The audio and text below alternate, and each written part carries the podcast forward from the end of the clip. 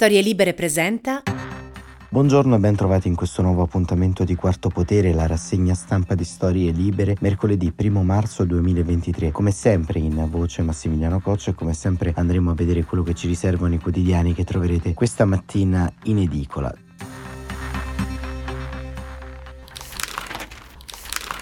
Da uno sguardo alle prime pagine troviamo vari temi sul tavolo del dibattito politico. Il Corriere della Sera apre sui migranti, sulla tragedia avvenuta sulle coste della Calabria a Cutro, migranti, scontro sui soccorsi e la Repubblica nessuno ha voluto salvarli e con una fotografia che mostra una distesa di bare, i morti appunto di questo ennesimo naufragio sulle nostre coste. E la stampa una strage di Stato. E Libero invece si concentra sulle eh, primarie del Partito Democratico, clamoroso autogol, mistero svelato, il capo del PD eletto dai grillini il titolo di libro fa riferimento ad un sondaggio di Noto esposto ieri sera nella puntata di Porta a Porta in cui si dice che il 22% degli elettori di Elish Line proviene dal Movimento 5 Stelle. Il giornale con le ONG più morti in mare, il dossier dei servizi segreti, il fatto quotidiano La Guardia Costiera sapeva ma non ha salvato i migranti. Questa è la dura accusa del giornale diretto da Marco Travaglio e ancora la verità, i servizi italiani, le navi ONG, un vantaggio per gli scafisti. Il tempo, gli scafisti delle ONG e ancora il messaggero, i migranti, faro sui soccorsi e invece il domani diretto da Stefano Feltri apre anche qui sulla vicenda del naufragio a Cutro. Salvini e la Guardia Costiera hanno lasciato morire i eh, migranti e ancora nel taglio centrale Emiliano Fittipaldi racconta che il Papa ai cardinali da oggi pagate l'affitto, basta favori il Sole 24 Ore, imprese sotto tiro gli aiuti extra UE, a rischio anche appalti e acquisizioni.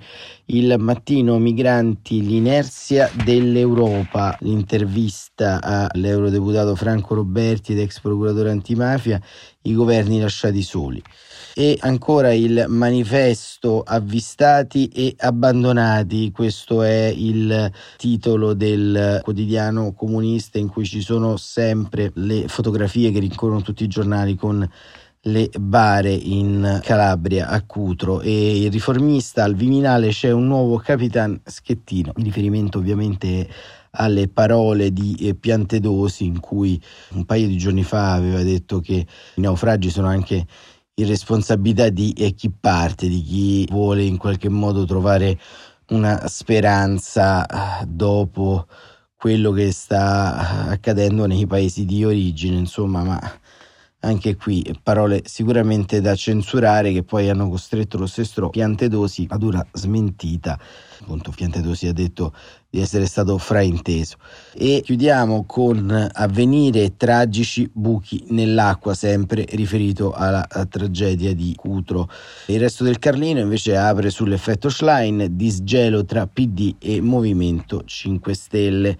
Questi sono appunto i eh, principali titoli dei quotidiani, le principali prime pagine, ma eh, entriamo a vedere che cosa sta alimentando l'ennesimo dibattito sulla ennesima tragedia in mare, perché ovviamente si parte con una sorta di diciamo rimbalzo continuo e costante delle responsabilità e la stampa appunto invita con uh, un uh, editoriale di Francesca Paci a smetterla con le bugie, governo e Viminale, basta bugie.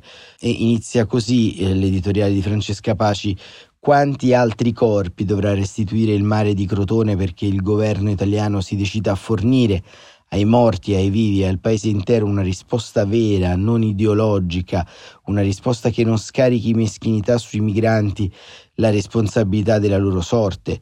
Che cosa è successo tre giorni fa, a poche decine di metri dalla riva del litorale steccato di Cutro? Potevano essere salvati gli uomini, le donne, i bambini, dei quali l'ultimo piccolissimo restituito ieri pomeriggio dalle onde. Man mano, scrive Francesca Paci, che le voci incrociate dei testimoni aggiungono dettagli e nuovi elementi, emerge un quadro cupissimo. Nella migliore delle ipotesi confuso, quel che riconosciamo al momento è che la meticolosa Laura Anello ha ricostruito per la stampa, frame dopo frame, e una serie di fraintendimenti, errori, omissioni, Incuria e malafede. Sappiamo che nella notte, per sua stessa ammissione, l'agenzia europea Frontex intercetta il barcone, un barcone carico di persone che naviga verso l'Italia in condizioni meteo terribili per i passeggeri, ma non praticabili per i potenziali soccorritori, addestrati ad uscire in situazioni molto peggiori. Sappiamo che non informa direttamente la Guardia Costiera, questo almeno sostengono i suoi portavoce, ma un dipartimento della Guardia di Finanza trattando di fatto il naufragio come un'operazione di sicurezza e non di soccorso. Sappiamo che quasi 200 persone restano in balia dell'acqua e del freddo a circa 150 metri dalla spiaggia senza che nessuno intervenga fino a quando non c'è più nulla da recuperare. Troppe cose non tornano mentre le salme grandi e piccole, scrive Paci, si moltiplicano sulla sabbia che accoglie e cancella è responsabilità della già ampiamente screditata Frontex che ha inviato una segnalazione non corretta o che peggio ancora non ha lanciato chiaramente l'allarme pur avendo registrato l'esito drammatico della ricognizione aerea? Oppure è responsabilità delle autorità italiane che hanno ricevuto l'informazione ma per non si sa bene quali motivo di conflitto di attribuzione hanno derubricato l'umanità alla deriva come ordine pubblico e ne hanno consegnato il destino a poche piccole imbarcazioni inabili al salvataggio? Volontà di non vedere o volontà di non muovere un passo?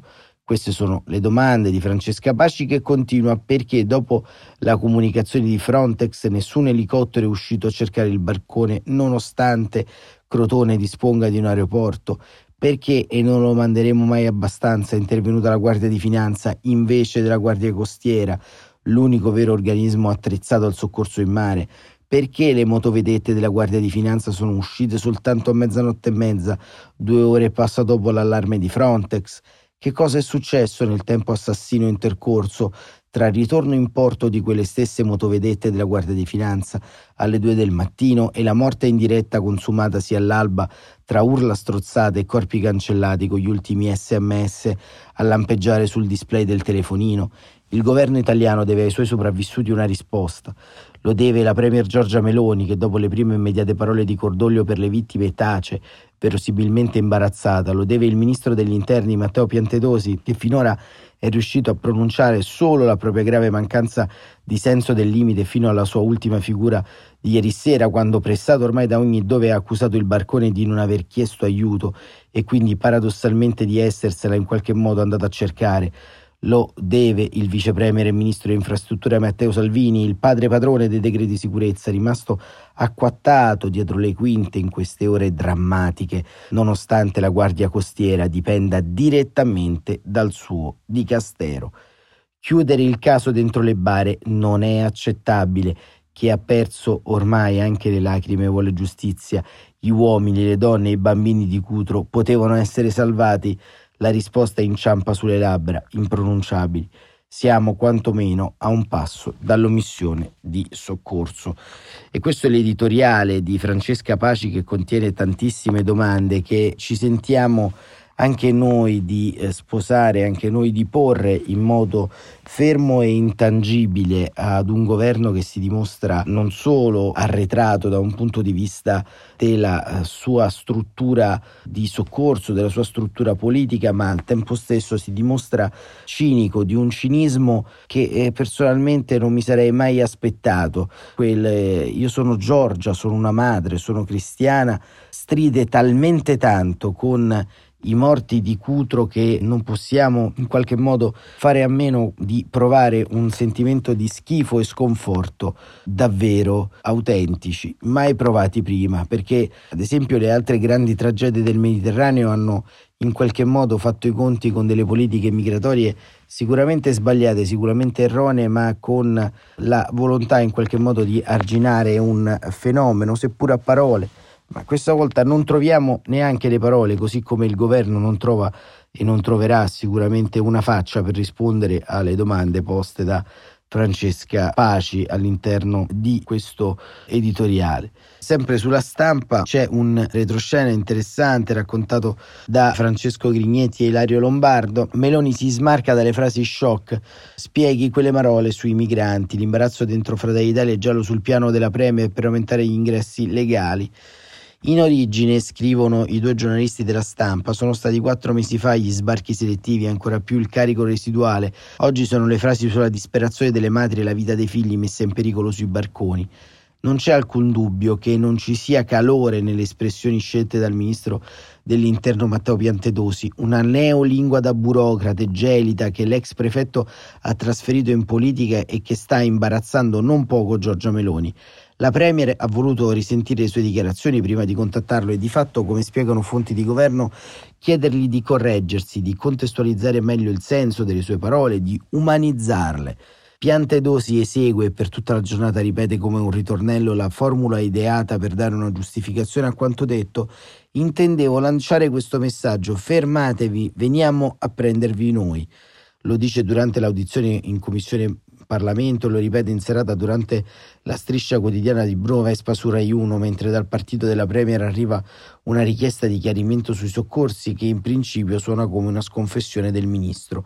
Non è una coincidenza dunque che quasi contemporaneamente il ministro dell'agricoltura Lollobrigida da Bruxelles lanci la notizia di un maxi decreto flussi da 500.000 ingressi regolari, una cifra poi parzialmente corretta e di cui al Viminale erano completamente all'oscuro. La fretta di correggersi, di spiegare, di annunciare l'irrobustimento di un corridoio legale per i migranti tradiscono le difficoltà e le preoccupazioni del governo. Meloni, scrivono Grignetti e Lombardo, è stata investita dalla potenza di morte delle immagini dei cadaveri sulla spiaggia del Crotonese e dalle falle nelle ricostruzioni dei salvataggi. Non è chiaro ci sia davvero un piano per aumentare i flussi e regolarizzarli, ma di certo annunciarlo spiazzando perfino i tecnici degli interni è un tentativo di dare una rotta politica diversa alla tragedia. Qui proviamo a ricostruire cosa c'è dietro, quali erano le idee, le cifre del governo. L'ultimo decreto flussi, scrivono i due, è arrivato sulla Gazzetta Ufficiale il 26 gennaio. Riporta il numero, come annunciato già alcune settimane prima, di 82.000 ingressi di lavoratori stranieri.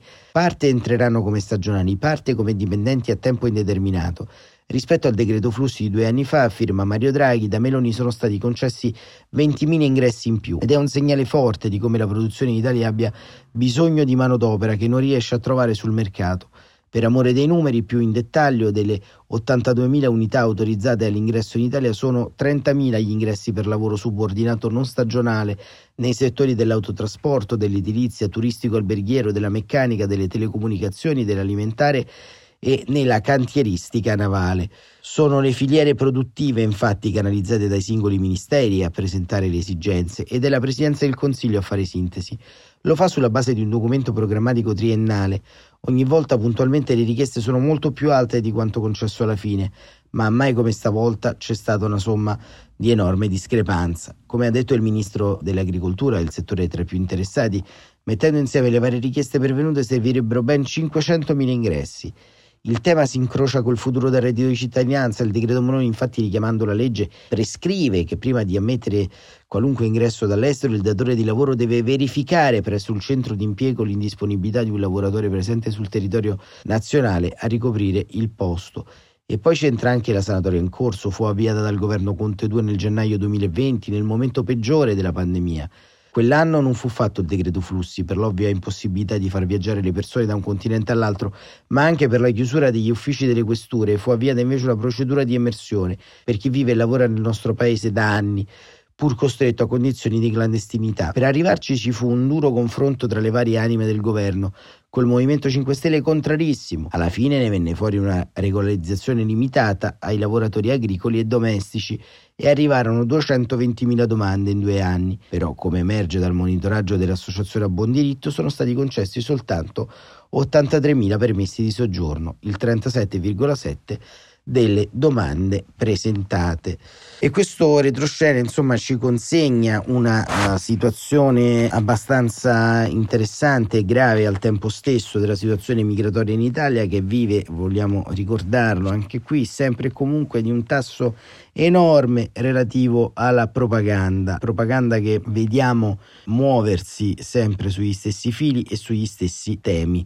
E chiudiamo questa rassegna stampa ritornando sull'argomento che abbiamo toccato ieri, ovvero la politica, le primarie e sostanzialmente un po' tutto quanto quello che si muove all'interno del panorama politico strutturale del nostro paese e c'è sempre un editoriale di Sabino Cassese dietro la curva a renderci un po' più chiare le idee.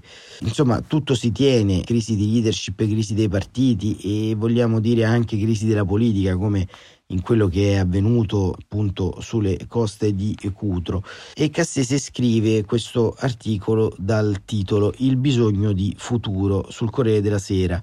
Cassese scrive che con la lettera del 24 febbraio scorso ai presidenti delle due Camere e al Presidente del Consiglio dei Ministri il Presidente della Repubblica non si è limitato a segnalare il pasticcio delle concessioni balneari, ha indicato anche altri problemi, quello dell'abuso della decretazione di urgenza e la circostanza che i decreti legge siano da tempo divenuti lo strumento di gran lunga prevalente attraverso i quali i governi esercitano l'iniziativa legislativa, nonché il carattere frammentario, confuso e precario della normativa prodotta attraverso gli emendamenti ai decreti legge e come questa produca difficoltà interpretative e applicative. Questi problemi, scrive Cassese, sono noti al governo che sta cercando di porvi rimedio, come lo stesso Presidente della Repubblica ha segnalato, ricordando l'iniziativa che il Presidente del Consiglio dei Ministri ha di recente assunto in dialogo con i Presidenti delle Camere. Ma queste sono alcune tessere di un mosaico, ve ne sono altri, i cui segni sono sotto gli occhi di tutti. Vorrei provare a mettere insieme nella loro successione funzionale perché, considerate congiuntamente, mostrano lo slittamento in corso del nostro sistema politico-istituzionale, con effetti a cascata e una trasformazione lenta e progressiva iniziata da tempo. E Cassese continua, tutto inizia con il fatto che i partiti si sono allontanati dalla società, come ha scritto Violante il 26 febbraio scorso su Domani pochi iscritti, forte diminuzione, con bruschi cali della partecipazione politica attiva, perdita di elettori, rottura del rapporto elettori-eletti, forte volatilità elettorale, congressi rarissimi. Uno dei maggiori partiti degli ultimi trent'anni ha affidato la guida della propria organizzazione ad una candidata iscrittasi in vista delle primarie e scelta da un numero di partecipanti quasi sette volte superiore al numero degli iscritti. C'è differenza rispetto alla scelta di un podestà straniero? Si può dire che in questo modo quel partito riesce a perdere anche le proprie elezioni interne dopo averle delegate ad altri? La trasformazione dei partiti da associazioni in comitati elettorali o tutt'al più in movimenti e quindi il loro regresso allo stato iniziale della forma partito comporta anche un'altra conseguenza. Le loro rappresentanze parlamentari non sono composte da eletti, ma da nominati, perché scelti dai vertici e assegnati a collegi più o meno sicuri. Un'altra conseguenza della rarefazione del rapporto tra politica e società sta nel fatto che le forze politiche, non avendo né sicuri votanti né molti iscritti, operano in funzione di gruppi e associazioni di categoria. Mario Monti sul Corriere della Sera del 26 febbraio scorso ha segnalato la loro tendenza a regalare risorse dello Stato a categorie organizzate di cittadini nella speranza che questi voti contraccambino con il loro voto, un fenomeno non solo italiano ma da noi più diffuso che altrove. Questi fenomeni, continua Cassese, si accompagnano con uno svuotamento del Parlamento, sia in termini di persone sia in termini di funzione e il numero dei parlamentari è stato ridotto di un terzo, le funzioni molto di più, la funzione legislativa ormai svolta dal governo, l'assegnazione delle, alle oligarchie e al vertice dei partiti del compito di scegliere i candidati e paracadutarli nei collegi ha invertito il rapporto maggioranza parlamentare-governo, se una volta era la maggioranza che dominava, oggi è il contrario. Quindi i parlamentari più che policy maker sono meri politician ma frustrati dal fatto di essere esclusi dalle maggiori decisioni si prendono una rivincita, inseriscono nei decreti legge del governo che debbono convertire ogni tipo di norme e propongono commissioni monocamerali o bicamerali d'inchiesta, una volta usate con molta parsimonia per raccogliere dati e notizie su materie di pubblico interesse, ora proposte in gran numero come strumento di battaglia politica o talora come tribunali del popolo. Un altro cambiamento, scrive Cassese, riguarda il governo, in particolare il suo presidente, il cui peso e la sua forza aumentano. Ciò è dovuto da un lato a ragioni strutturali, il capo del governo in un regime parlamentare quando ha un mandato popolare e una sicura maggioranza nelle Camere può contare sul continuum maggioranza parlamentare-governo, mentre il Presidente di una Repubblica presidenziale non necessariamente gode dell'appoggio di una maggioranza parlamentare. Dall'altro lato, la partecipazione dell'Unione Europea ai vertici dei molti organismi internazionali costituisce un elemento esterno di rafforzamento del ruolo del capo dell'esecutivo perché le decisioni collettive più importanti vengono prese a Bruxelles o in summit internazionali a Bali e lì l'Italia è rappresentata dalla Presidente del Consiglio dei Ministri. Questo quando il decisore di ultima istanza è comunque il punto necessario di incontro tra i decisori. E conclude Cassese, se nella carriera dell'interno di un partito né nella scelta gli elettori sono utilizzati per reclutare e selezionare parlamentari e ministri, qual è lo strumento per formare le classi dirigenti politiche? Se la politica è tutta declinata al quotidiano, chi disegnerà un futuro per l'Italia? Con questa domanda e una rassegna stampa che contiene molte domande eh, si conclude qui quarto potere. Torneremo domani, come sempre, alle 7.45, animati un po' dalle domande di Sabino Cassese sulla forma democratica del nostro paese e non solo, anche dell'Unione Europea e le più eh, dirimenti e drammatiche domande di Francesca Paci sulle responsabilità della strage di Cutro. Spesso delle domande smuovono delle risposte, speriamo che smuovano in voi quantomeno delle riflessioni. Grazie davvero per essere stati con noi, buon proseguimento di giornata a tutte e a tutti.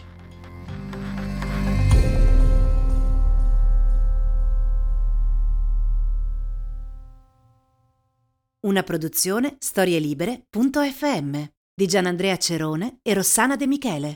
Coordinamento editoriale Guido Guenci.